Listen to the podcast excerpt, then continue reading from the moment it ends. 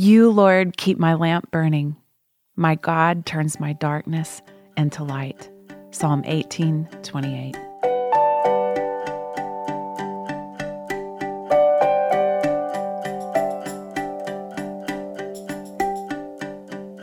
Hey, all you beautiful people, and welcome to the Glorious and the Mundane podcast. I'm your host, Christi Knuckles.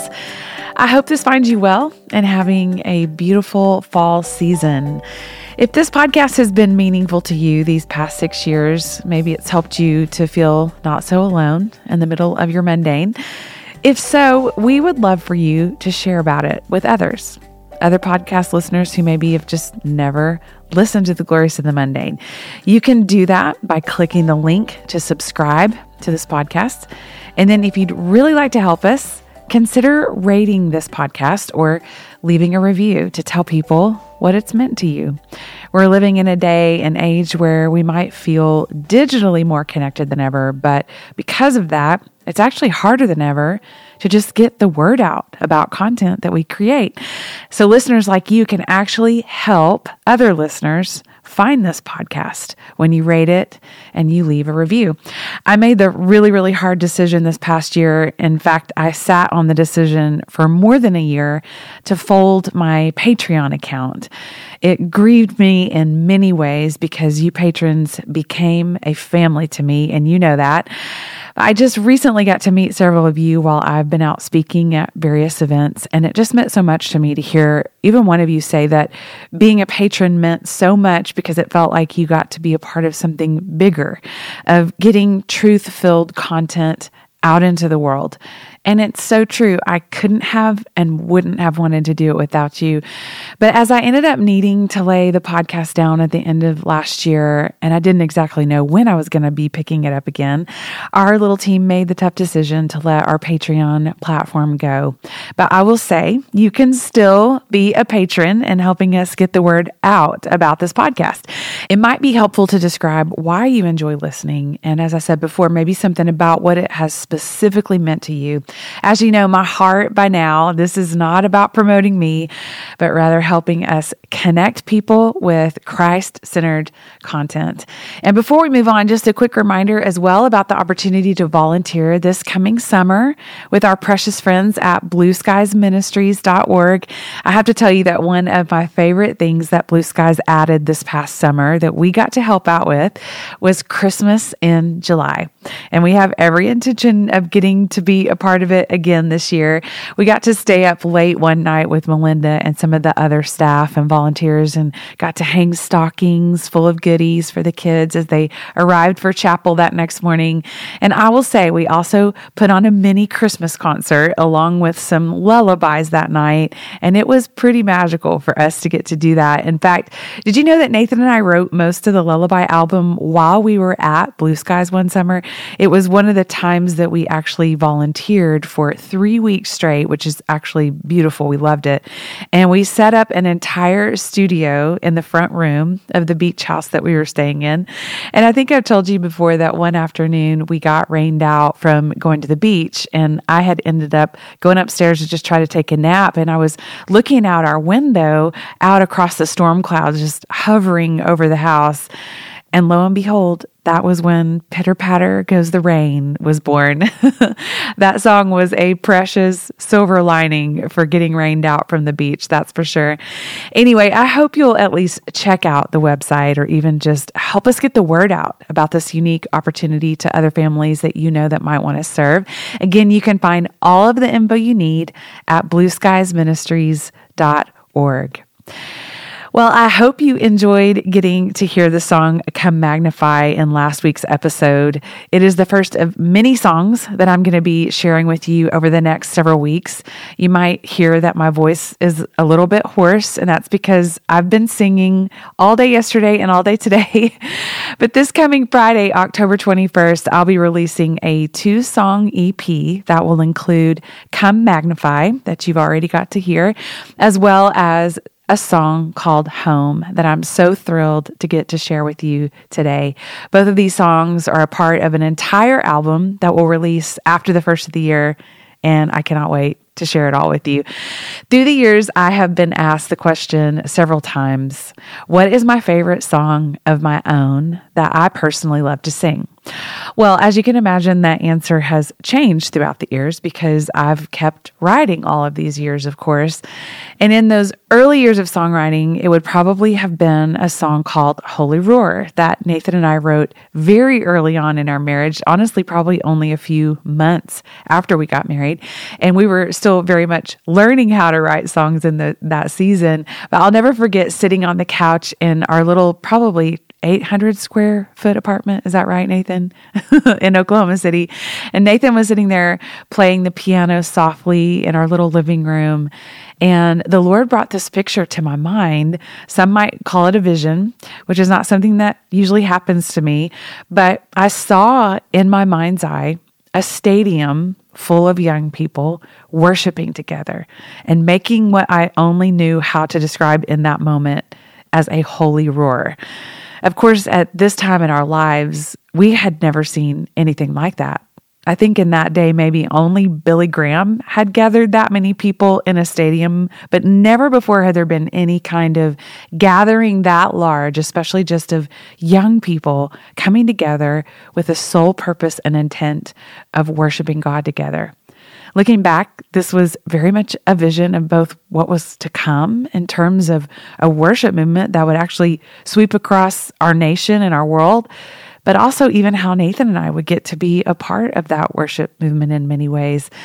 Another song that I loved getting to share in those early years, even though it came from a really heartbreaking season for me, was the song called Glory Baby. It was written about two babies that we lost back to back in 1999. And we went on our very first tour that year with Point of Grace. We traveled to 80 different cities with them that year. And most nights of the spring leg of that tour, I shared Glory Baby.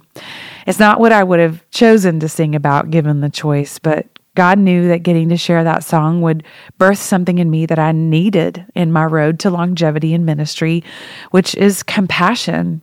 I think singing it each night helped me heal, but it also was very much a part of others healing as well, and I was able to identify with their pain with a heart full of mercy and empathy in a way that I know that I never would have without having gone through that. I think singing it every night also helped me feel as if I was able to honor those two babies that we lost. I also can't help but think about this song, The Purest Place, written in a season when Jesus was beginning to teach me about what it looks like for him to truly be the treasure of my life.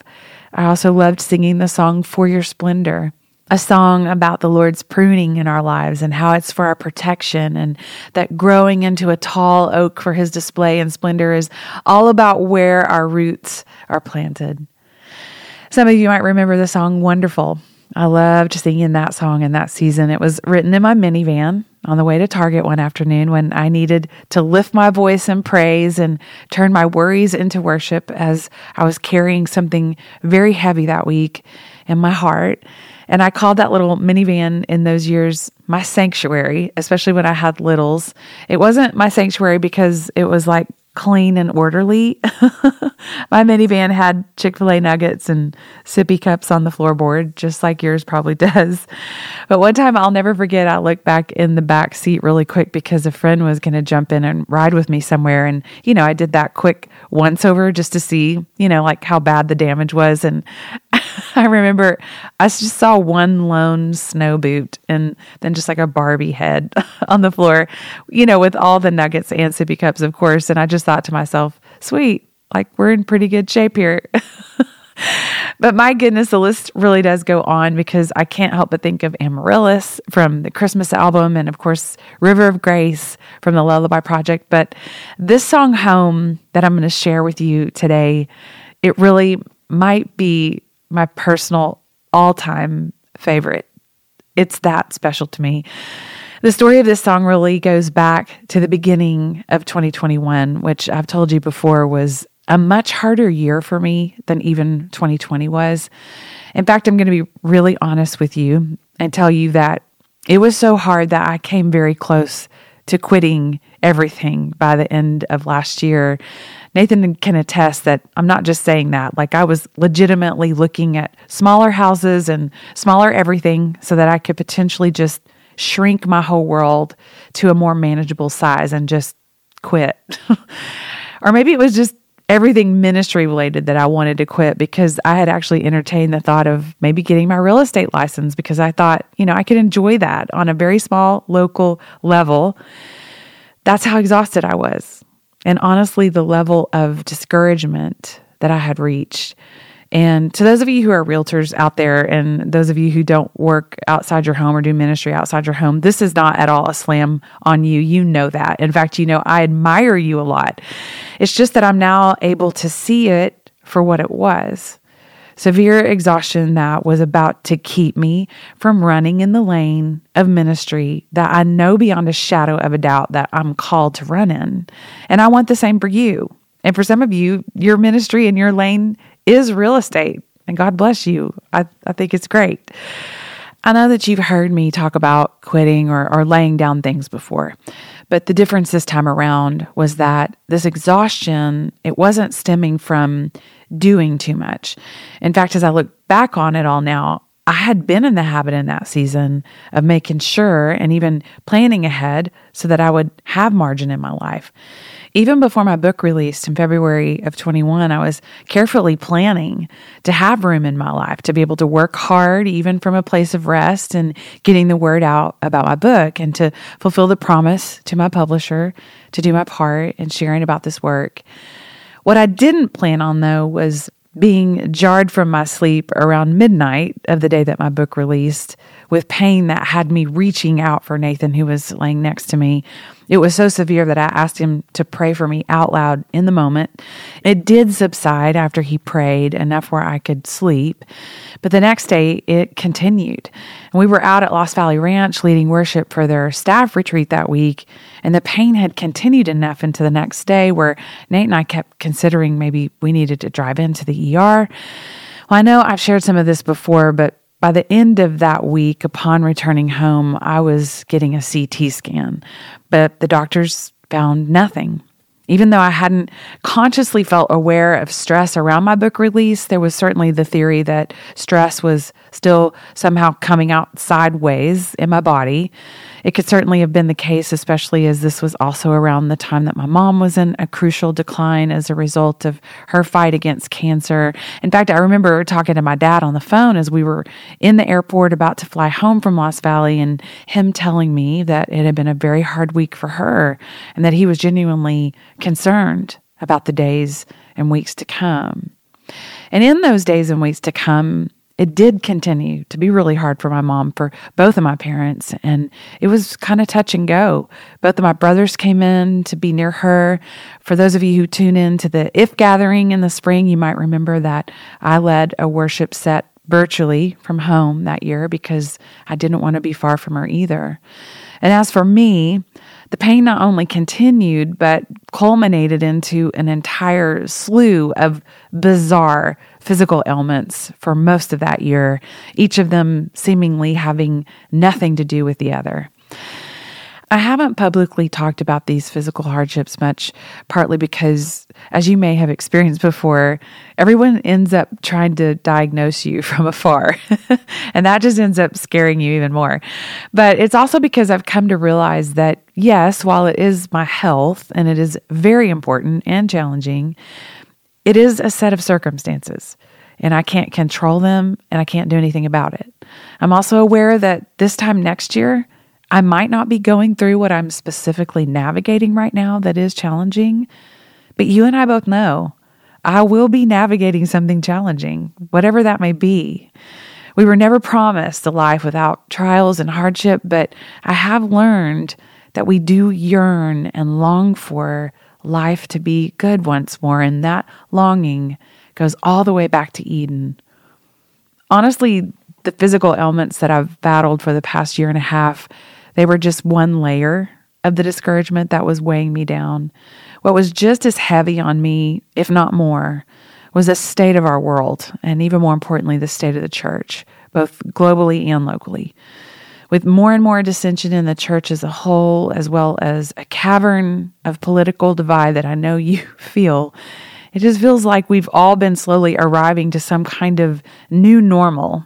And maybe the grief of it all is just now catching up or has been catching up to us, and we're maybe just now becoming aware of it.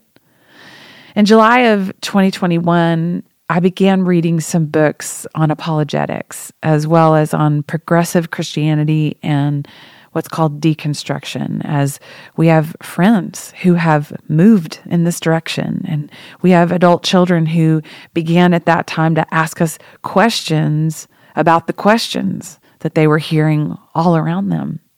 Not to mention the rise of the My Truth moment, where someone's story and perception or opinion, even their wounding, forms this stance that's not to be argued with, rather than seeking actual truth. Elisa Childers, in her book called Another Gospel, she defines deconstruction this way. In the context of faith, deconstruction is the process of systematically dissecting and often rejecting the beliefs you grew up with. Sometimes the Christian will deconstruct all the way into atheism. Some remain there, but others experience a type of reconstruction. But the type of faith they end up embracing almost never resembles the Christianity they formerly knew.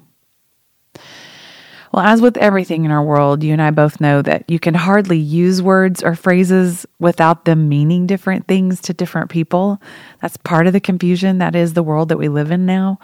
But if we're taking Elisa's definition at face value, this is grieve-worthy stuff, in my opinion.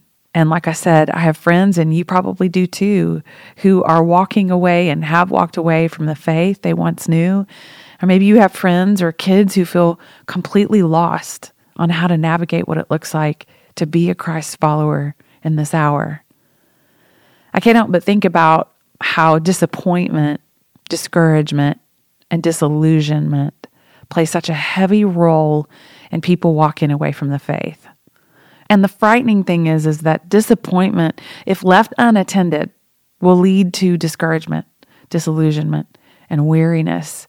And as I shared in my book, I believe that unbelief is the ultimate form of weariness and burnout. I'll admit that my reading last summer was a bit of a deep dive into some hard and heavy truths, and it was right in the middle of me already carrying all the other hard and heavy stuff. And a kind of grief hit me that I wasn't even braced for. But looking back, I also know that I needed to go there. Even from just the standpoint of being a mother, to understand in a deeper way what my kids are navigating in culture. While there's nothing new under the sun, even in terms of what has come against historical Christianity, even from the time that Jesus ascended to the Father, this is still a moment that you and I and our children have not yet faced. It is new to us.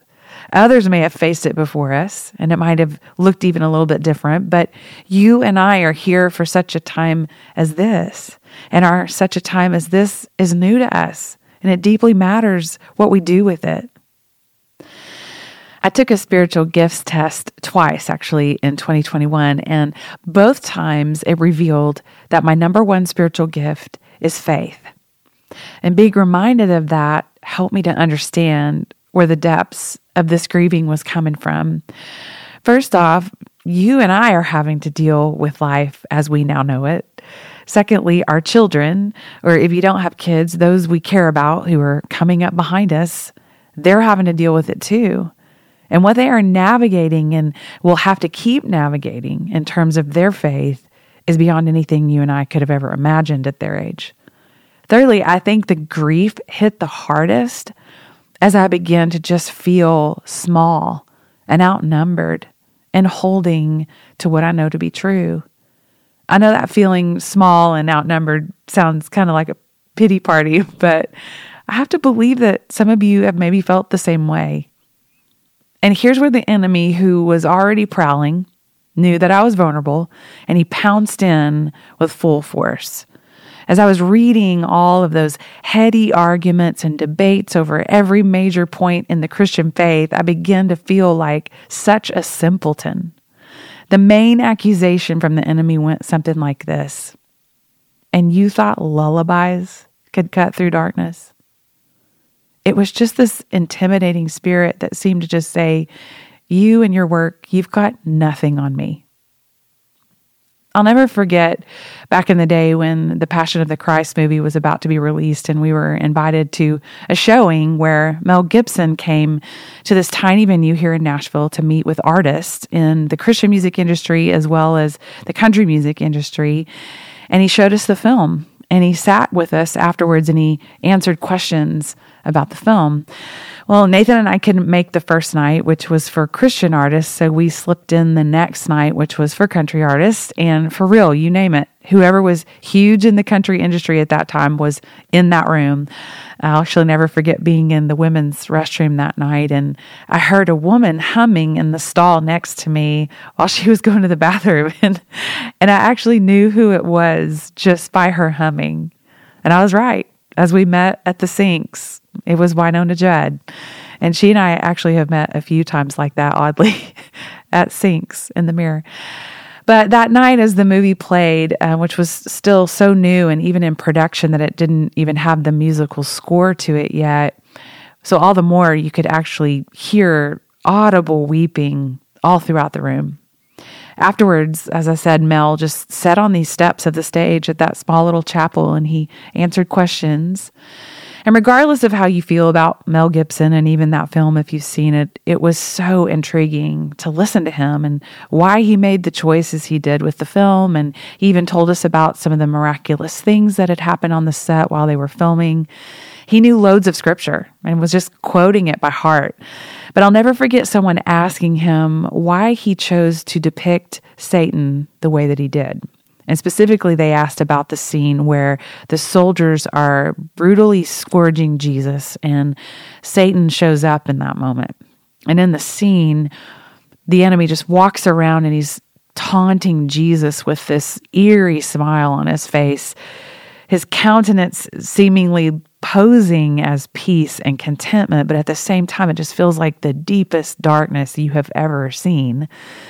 And while Jesus is being beaten, Satan opens his robe in the front to reveal what appears to be a baby. Like he's holding his spawn that he's like nurturing and caring for. It's quite disturbing, but I was so intrigued about that scene, and I was glad that someone asked about it. Well, Mel responded, and he basically said that he, of course, took creative liberty in depicting Satan in general, but for that moment in particular, even though he acknowledged that there's no scripture to back up that Satan taunted Jesus in that moment, but what he said was something like, why wouldn't he have? It was just his personal conviction that here you have Jesus at the most vulnerable moment in his life. Why wouldn't Satan have taunted and intimidated him? And he said the child tucked under Satan's robe was just sort of this message being sent that said something like, look what your father does to you. Look what he allows to you. I would never do that to my own child. See how I care for my own? We know from Scripture that the enemy is a thief. John 10:10 says that he's come to steal and kill and destroy. He is always directly opposing what God has already promised and released over us. First and foremost, God's life, and God's life to the fullest, which is what Jesus came to give us. That's the end of John 10:10. Towards the end of the summer of 21, I was exhausted emotionally and spiritually and physically, and I made the decision, as I said before, to not move forward with creating new episodes for the podcast so that I could just streamline my world. Nathan and I both had expressed a deep desire to write some new music. We'd said it out loud. We were excited about it. But most days, I simply didn't physically and emotionally feel up to it. And if I'm gut honest, my feelings were hurt. And some of that narrative of the accuser had really sunk in. Not only did I not physically feel up to writing and creating fresh and hopeful content, I had also begun to doubt that pure and authentic and hopeful content can even hold a candle to the conversations that are swirling around and dominating social media and our culture. I was reading scripture and praying during that season, but looking back, I was so self-protective and guarded in my time with the Lord. I felt overlooked as the hardship was just not lifting, and I didn't understand why.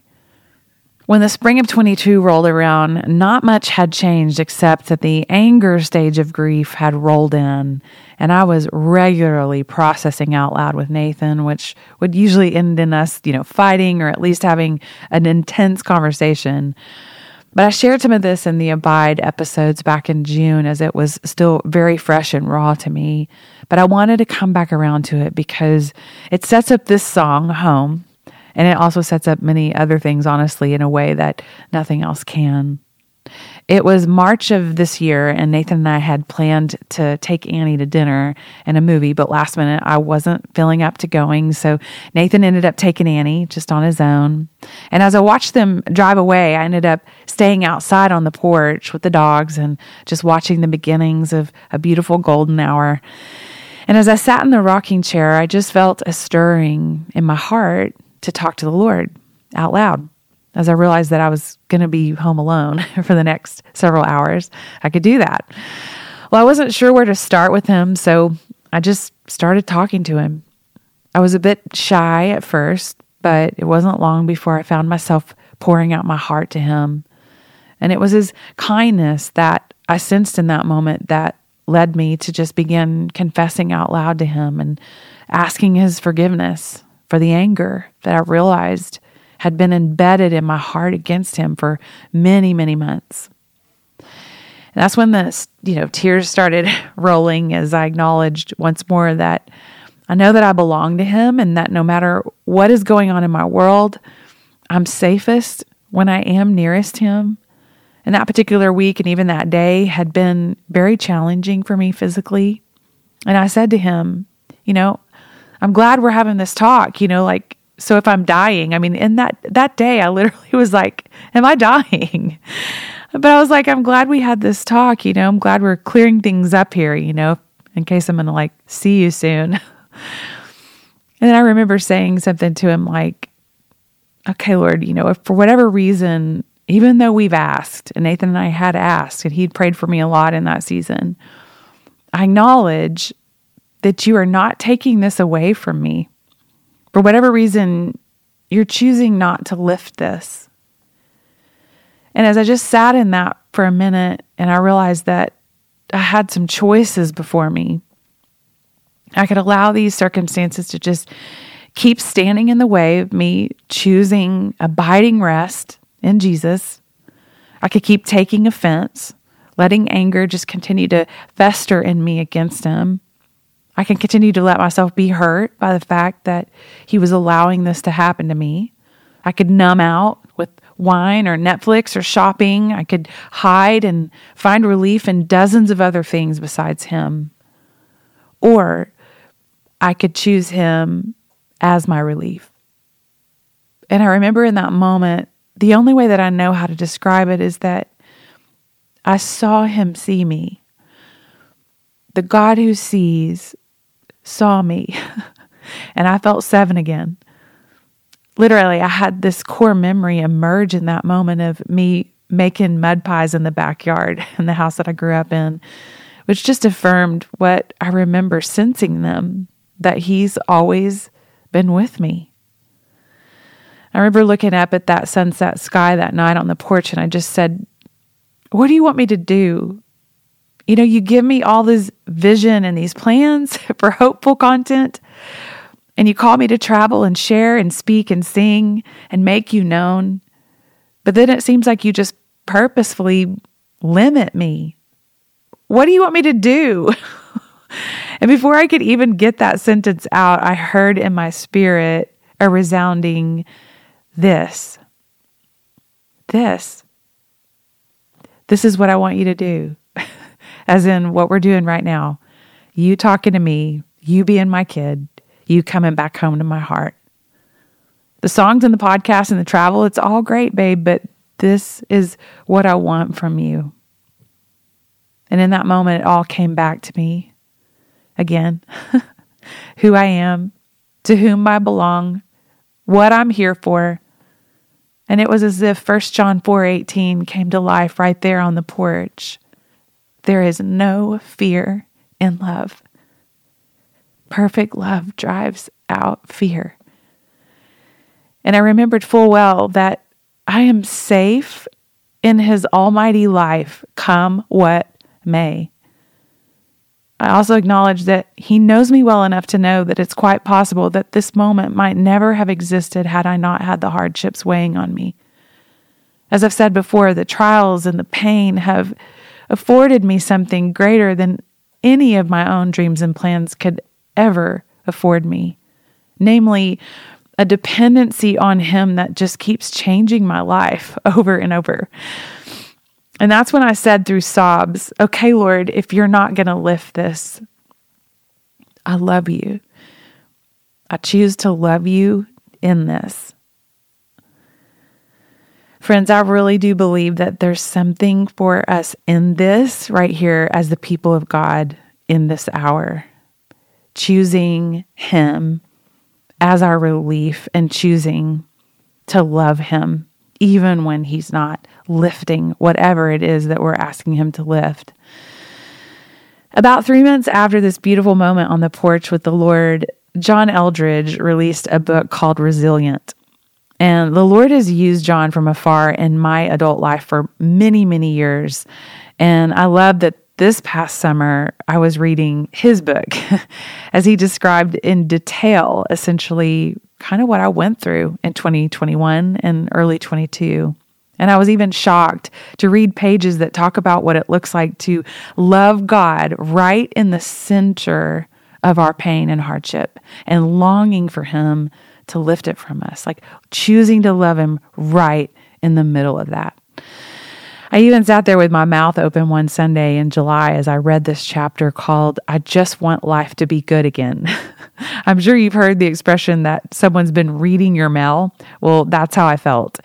But what I love is that it confirms and affirms to me that this is a work of the Holy Spirit that God is doing in me.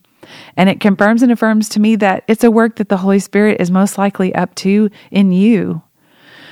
Early in that chapter, John talks about the pandemic and what studies are now showing, how it wreaked havoc on our souls and took out our reserves. And you and I have been desperately trying to recover ever since.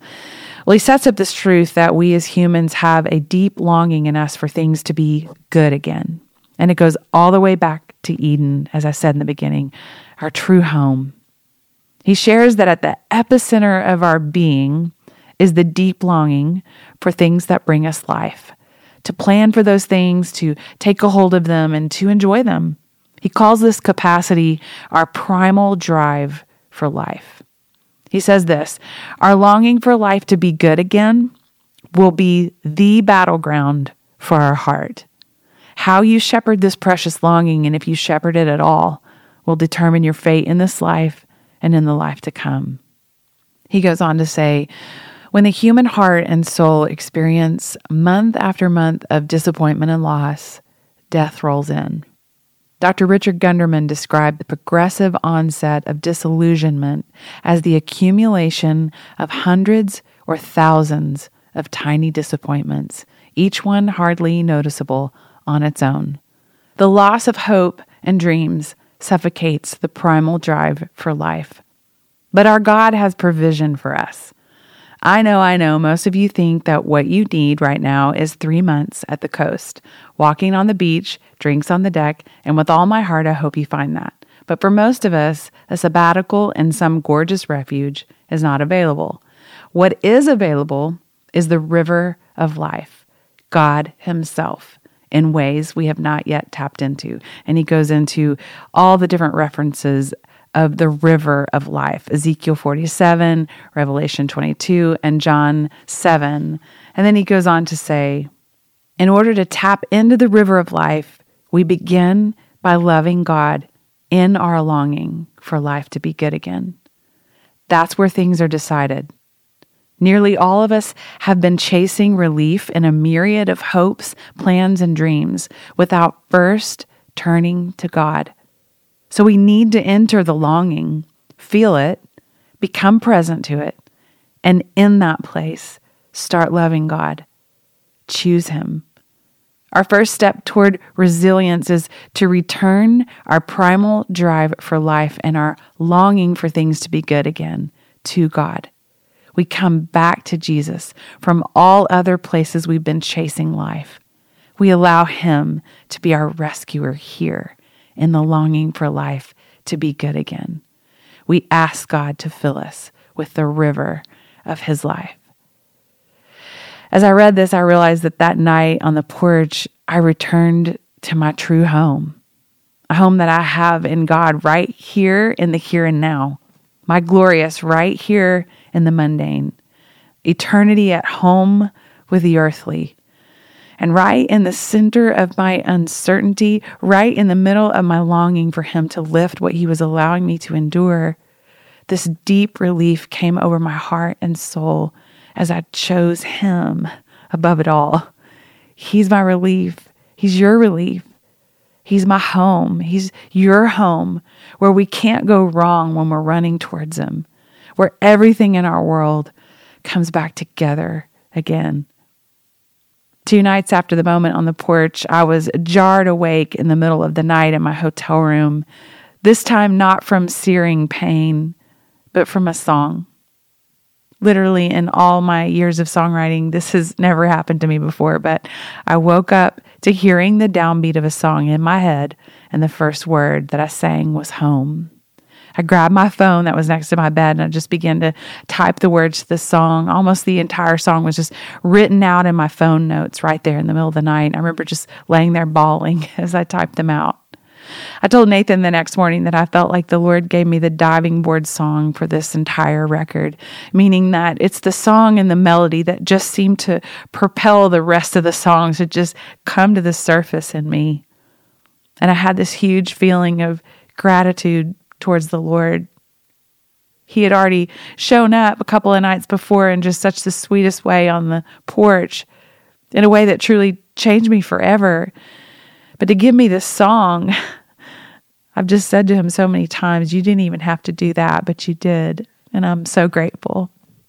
When I sang this vocal, you just need to know that I doubled over more than once, just sobbing. We had to stop, had to get myself together, not because it means so much to me, but it does mean a lot to me, as you well know by now. But just because I pictured so many souls coming home, finding their home again in God. Maybe for the first time in a long time. The bridge of this song says, I've spent so much time running, trying to make some big grand entrance home, carrying all of my treasures. I just want to make you proud of all I've done. But that's when I see you running from the screen door on the front porch with a smile that says it all, that you just want me home. John 14:23 says, and Jesus answered them, if anyone loves me, he will keep my word, and my Father will love him, and we will come to him and make our home with him. I'll talk to you soon.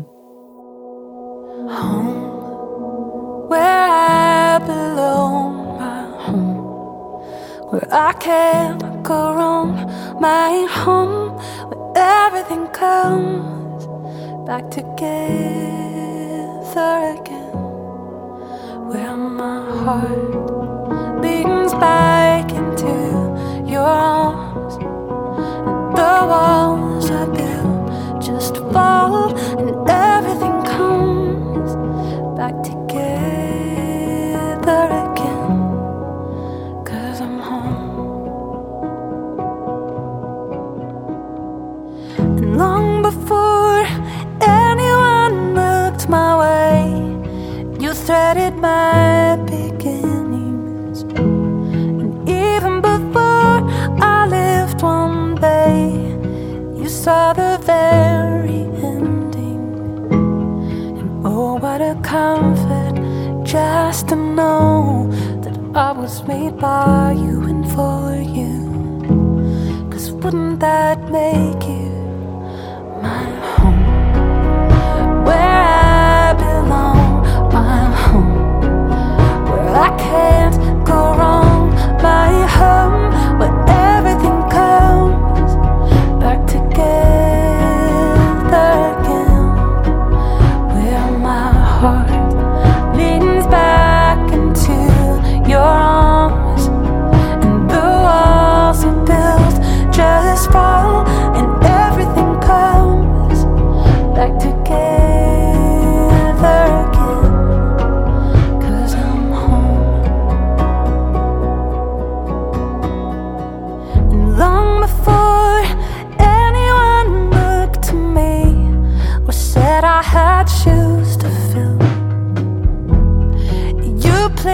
peace upon my feet and gave me a heart that can be still. Oh, what a comfort just to know that I don't ever walk alone, 'cause you're ever with me, my home, where I belong, my home. I can't go wrong, my home, but everything goes back together again, where my heart leans back into your arms, and the walls I built just fall, and everything comes back together again.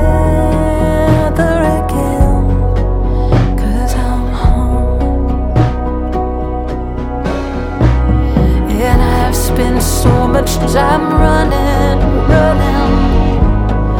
trying to make some big grand entrance home, carrying all of my treasures.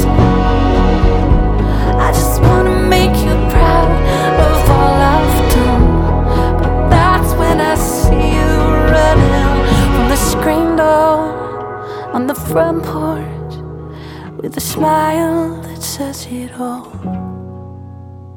That you just want me home, where I belong, my home, where I can't go wrong, my home, where everything comes back together again, where my heart leans back into your arms, and the walls I built just fall, and everything comes back together again, 'cause I'm home.